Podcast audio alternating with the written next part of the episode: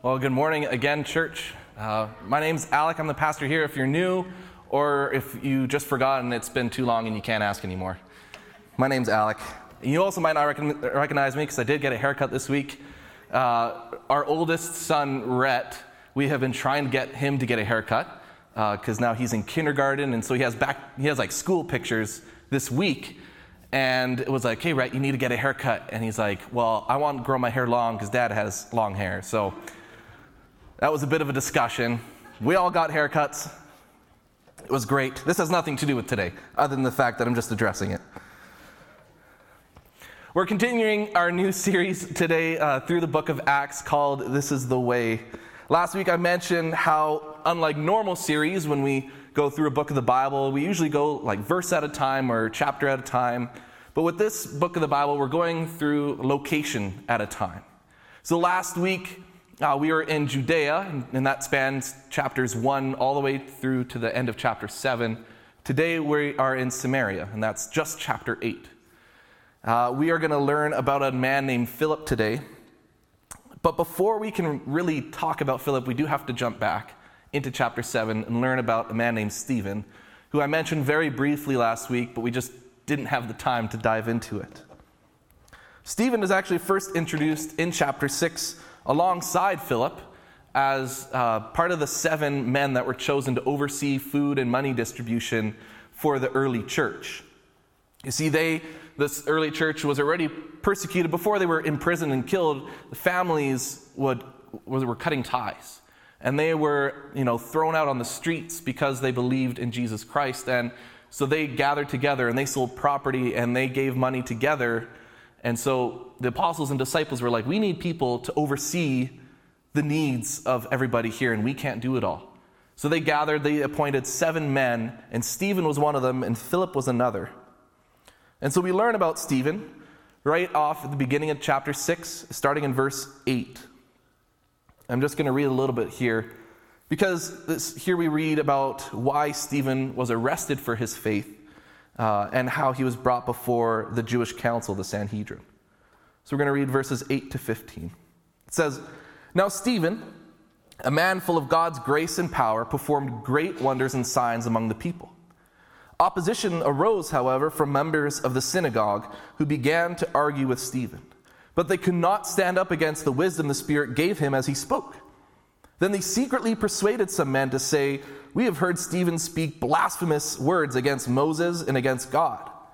So they stirred up the people and the elders and the teachers of the law, and they seized Stephen and brought him before the Sanhedrin. They produced false witnesses who testified, This fellow never stopped speaking against the holy place and against the law.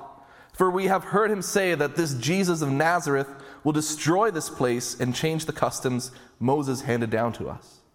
All who were sitting in the Sanhedrin looked intently at Stephen, and they saw that his face was like the face of an angel. We'll pause there.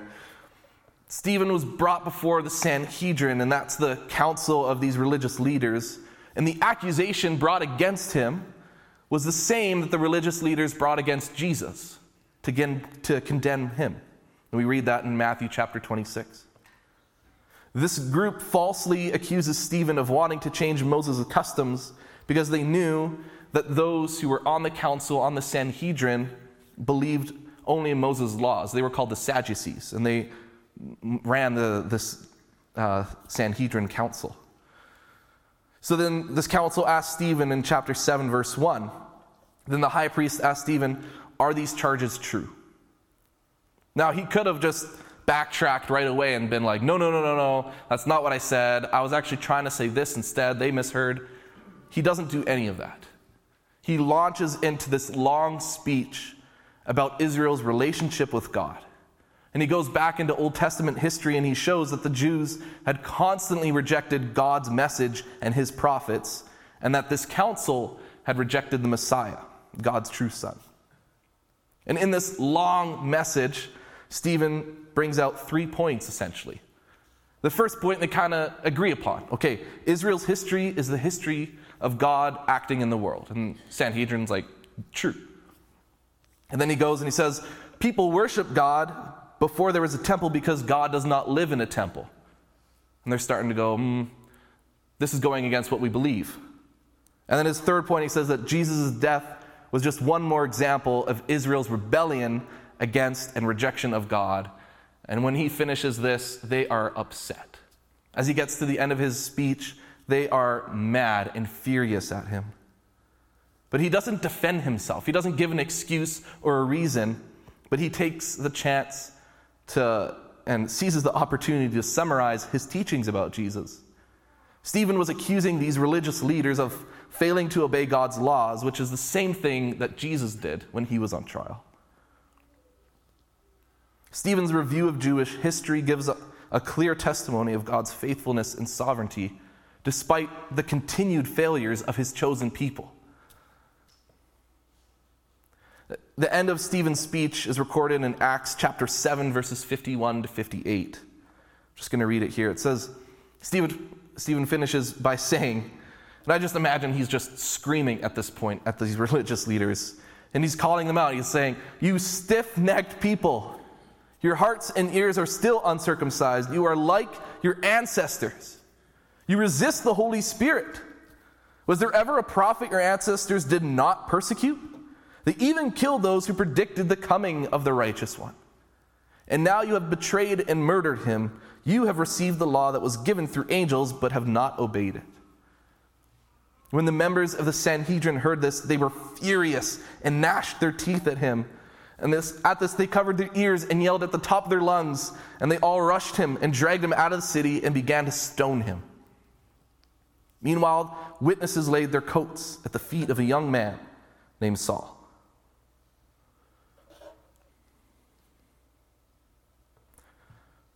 That's an interesting last line there. It's our introduction to Saul, who we later will read about in chapter 9. But Saul was a Pharisee and he was a Roman citizen, and so he was high up. And he sat there and he approved of their stoning, of their killing of him from both, he kind of oversaw both the church and the state in some, in some ways. And he approved of it, and the witnesses laid their coats at his feet as a way to kind of say, We're supporting you here. But this council was so upset that they picked up stones to throw at him because, in their custom, uh, when you were going against God's word and when you were blasphemous in that ways, the punishment was to be stoned to death. So they knew the punishment of not obeying God's word, but they couldn't see their own faults in that. But Stephen's death was the catalyst for the fast growth and the fast spread of the gospel in the Roman Empire. His death is really what set things on fire and in motion for the gospel to spread so quickly. Has there ever been something in your life that was maybe a negative event or a sad event, but that in the end kind of changed trajectory and brought positive uh, a positive event or positive endings? That might be a bit of a confusing question. And I'll share a story to kind of uh, show that what I mean here. When I was 12 years old, my opa passed away. Um, my mom's side of the family uh, is the only family I have in Canada. My mom and dad were both born in Paraguay in South America, and my dad's side of the family is still there to this day. And so I was very close to my mom's side of the family, and we gathered very regularly as a family for any excuse to have a family gathering. And when my opa passed away, it, was hard. It was the first family member to die uh, in my life, and I, I took that really hard because we were close. But my mom came home after cleaning out some of his stuff from their apartment, and, and she brought home this guitar. And she said, Hey, in his will, he wanted a grandkid to learn how to play guitar. Now, I'm fairly one of the, I'm the, one of the youngest cousins in my whole family, and f- some of them already know how to play guitar, and including my older brother knows how to play. And so I, you know, okay, sure, I'll learn how to play guitar. We'll see how this goes. So I took lessons how to learn, how to learn how to play, how to learn how to sing. I learned how to, to even lead worship. My opa's passing was a sad event, but it brought and it changed things for God to use me for his ministry. It was also at this time when I was about 12 or so that I was hanging around the wrong friends. They were dragging me away from God. And I was letting them at that point. We would go and we would sneak off and, and we would go and, and smoke. And some of them were drinking already at that age, which is crazy to think about. But that death, in, in, in that grief that I was going through, I turned back to God and I found Him again. And that event changed, some, changed the course for where my life was heading. It's kind of what I mean here by my question. Maybe there has been a sad event or a negative event, but because of it, it changed the direction for your life for the better. Stephen's death was awful, and it started a rampant persecution of the Christian church. But that persecution is what spread the gospel message quickly in the Roman Empire. Because of that persecution, Saul, who we see here in that, at the end of chapter 7, gets the okay to start grabbing everybody and throwing them in jail. Men, women, and children, they would arrest and not really have much of a trial. And because of that, people were fleeing Jerusalem and they were running away. And that's where in chapter 8 we meet this man named Philip who has left Jerusalem but has not left the gospel message behind. And he heads into Samaria.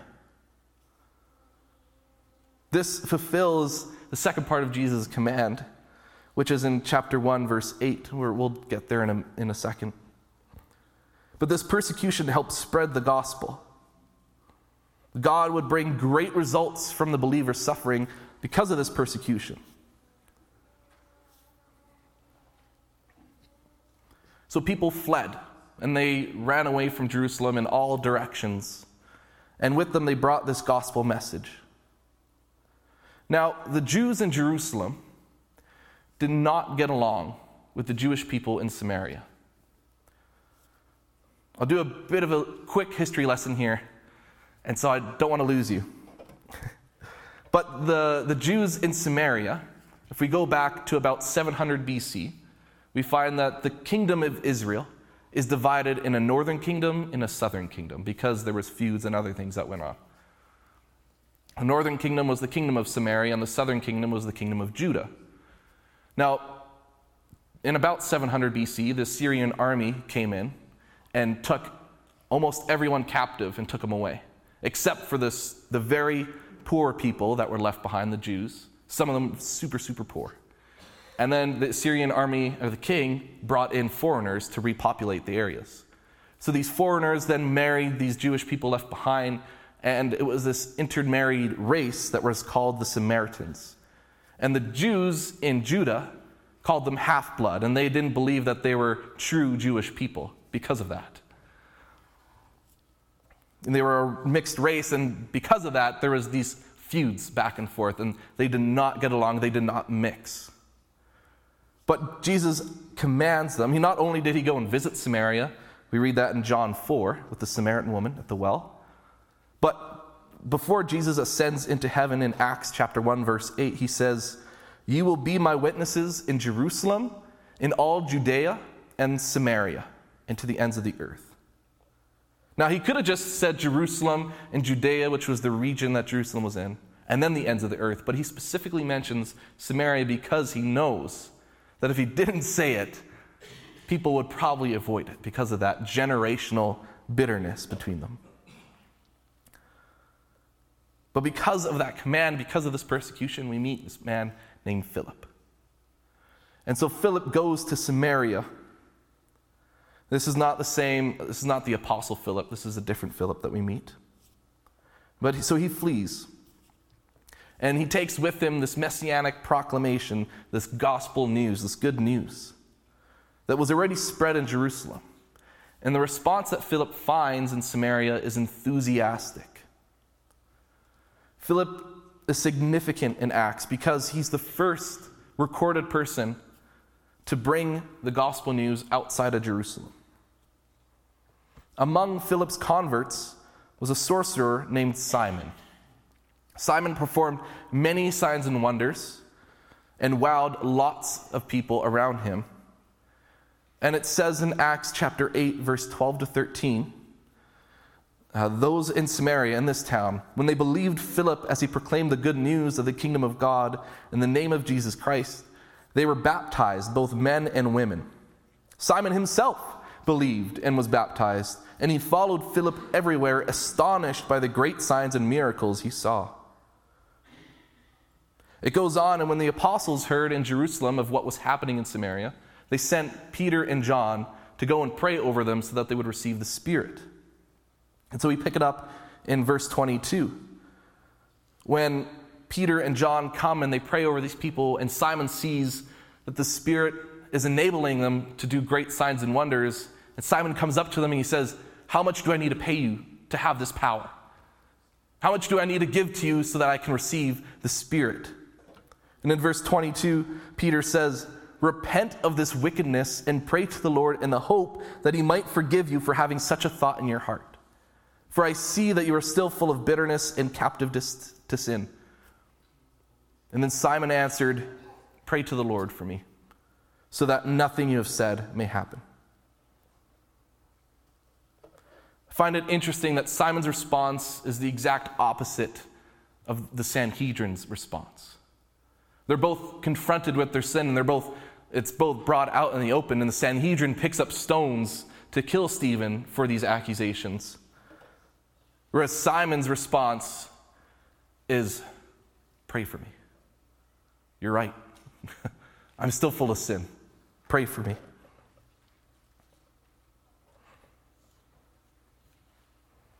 How often should that be our response? You know, I, I know personally when people have come to me uh, in my past and said, Hey, I think this is an area of idolatry in your life, or I think this is a sin that's captive in your heart our response naturally is to be like the Sanhedrin, to gnash our teeth and to yell at them, right? When we're confronted with our sin, we don't want to hear that. But Simon's response, pray for me, is something that we can learn here. Something that we can learn from a sinful man just as we are sinful. From this, Philip then has an encounter with a high official in the Ethiopian government. At the prompting of the Spirit, Philip leaves Samaria and he heads south past Jerusalem, headed for Gaza. Before long, he encounters a distinguished traveler, and that was an Ethiopian eunuch. Now, this is not modern day Ethiopia. This region was south of Egypt along the Nile River, and it was a long distance to travel from Jerusalem to there. And we pick that story up in, in verse 26. I'll read through it. Now, an angel of the Lord said to Philip, Go south to the road, the desert road that goes down from Jerusalem to Gaza. I put a map there on the screen so we can follow along because it can be a little confusing. And he started out, and on his way, he met an Ethiopian eunuch, an important official in charge of the treasury of the queen of the Ethiopians. This man had gone to Jerusalem to worship, and on his way home was sitting in his chariot reading the book of Isaiah the prophet. The Spirit told Philip, Go to that chariot and stay near. So Philip ran up to the chariot and heard the man reading Isaiah the prophet. Philip then said, Do you understand what you are reading? Well, how can I? said the eunuch, unless someone explains it to me. So he invited Philip to come up and sit with him. Then Philip began and told him the good news about Jesus. And as they traveled along the road, they came to some water, and the eunuch said, Look, here's water. What can stand in the way of me being baptized? Philip said, If you believe with all your heart, you may. The eunuch answered, I believe that Jesus Christ is the Son of God. And so he gave the orders to stop the chariot. Then both Philip and the eunuch went down into the water, and Philip baptized him. And when they came out of the water, the Spirit of the Lord suddenly took Philip away and the eunuch did not see him again, but went on his way rejoicing. Philip, however, appeared at Azotus and traveled about preaching the gospel in all the towns until he reached Caesarea. There's a lot of towns listed there, so that's why I put the map up. It helps us understand maybe a little bit in context. This is probably one of my favorite stories in Acts, uh, this chapter, really, because of Philip.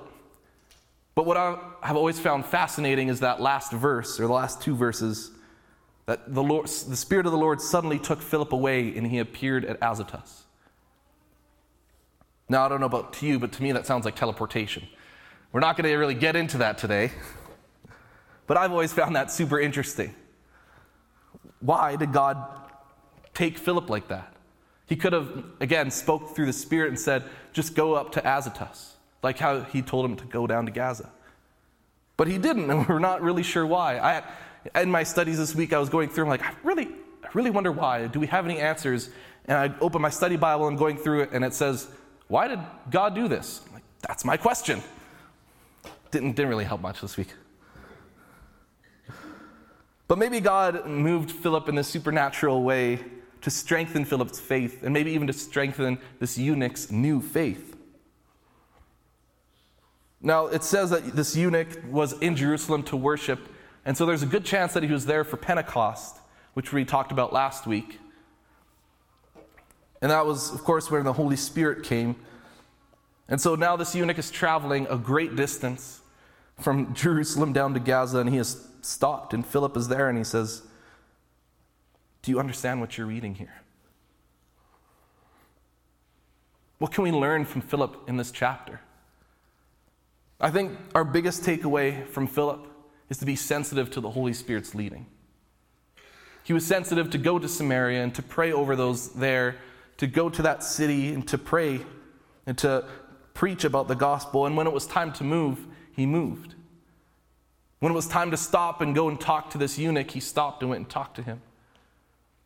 And then God took him to Azotus, and, and so he continued on his way up to Caesarea. I think this is the biggest thing that we can learn from Philip is to be sensitive to the Spirit's leadings.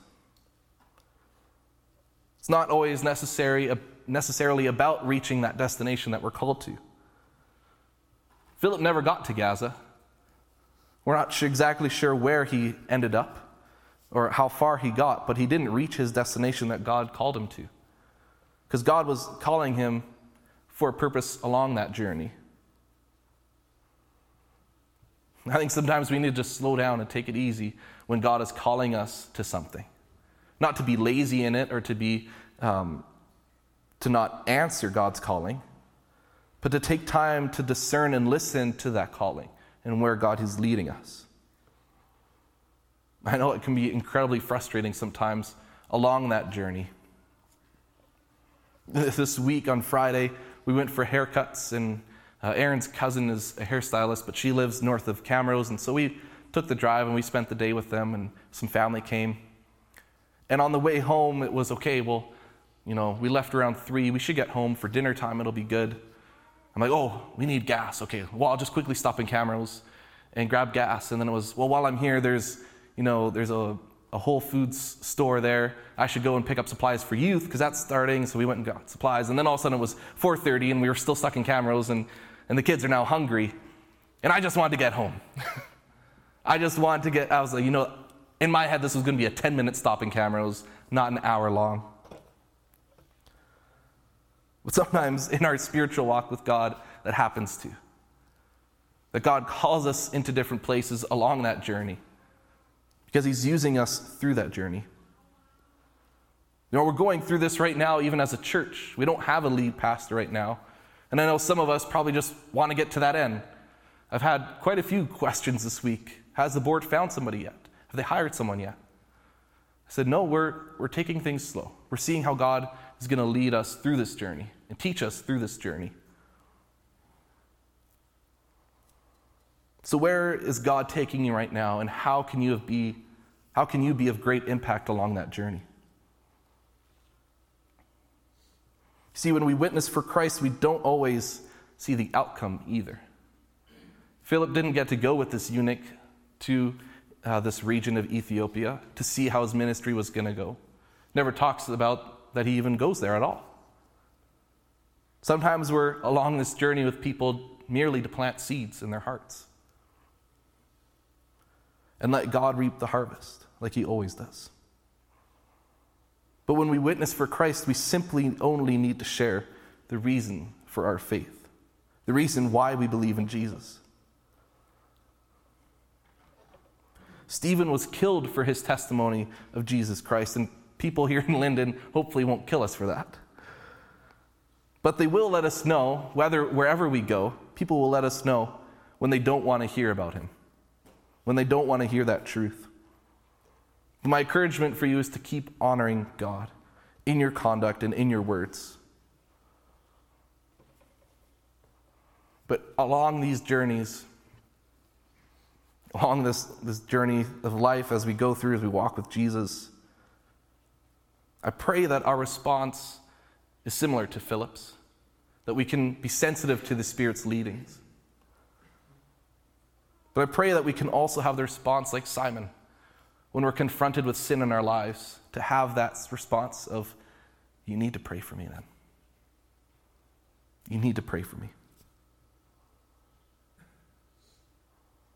And how much can of a response like even that eunuch? Well, how do I don't understand this? Can somebody explain this to me? We're not meant to go through this faith journey alone. We're meant to gather together as a church like we are doing today, to walk through it together, through the highs and through the lows, to pray together, to ask for prayer from each other, and to go to each other and go, Do you understand what this means? Because I have a lot of questions. Why did God teleport Philip?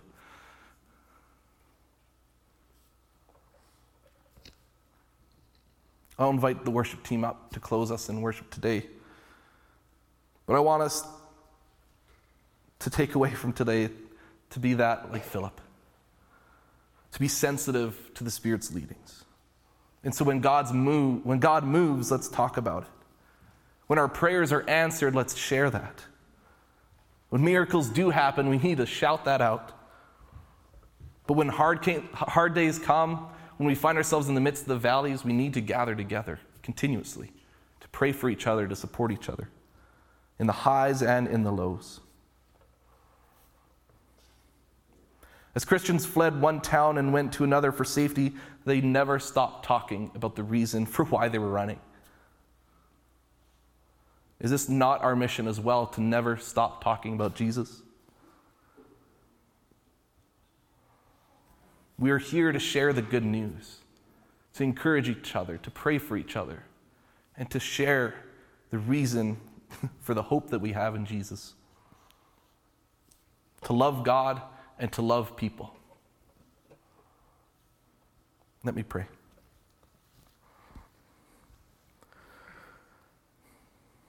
God, again, we just thank you for this this morning. That we can come to you in worship that we can come to you in your word. God, I pray that you have spoken to us this morning. Whether we need to slow down along our journeys to see where you're leading us, or whether we need to have a response like Simon when we're confronted with sin, or when we have questions like the eunuch and we just need somebody to explain things to us. God, would you bring people along our lives, in our lives, to not only help us answer these questions, but so that we can be part of that teaching as well. God, I continue to pray that we will be sensitive to your Spirit's leading, not just today, not just this week, but always. Nor would you speak to us today. Pray your truth will land on our hearts, that your word will land on our hearts. That whatever it is you're trying to get through to us, God, that we will just be able to stop and listen. God, we thank you for all that you have done. We thank you for those that have come before us, like Stephen and like Philip, who have spread your gospel no matter the circumstances, no matter the outcome. God, would you make us bold like that? That no matter we go, no matter where we go, that we would share your good news. That we would not be ashamed of your gospel. Lord Jesus, guide us and direct us this week. We pray in your great and holy name. Amen and amen.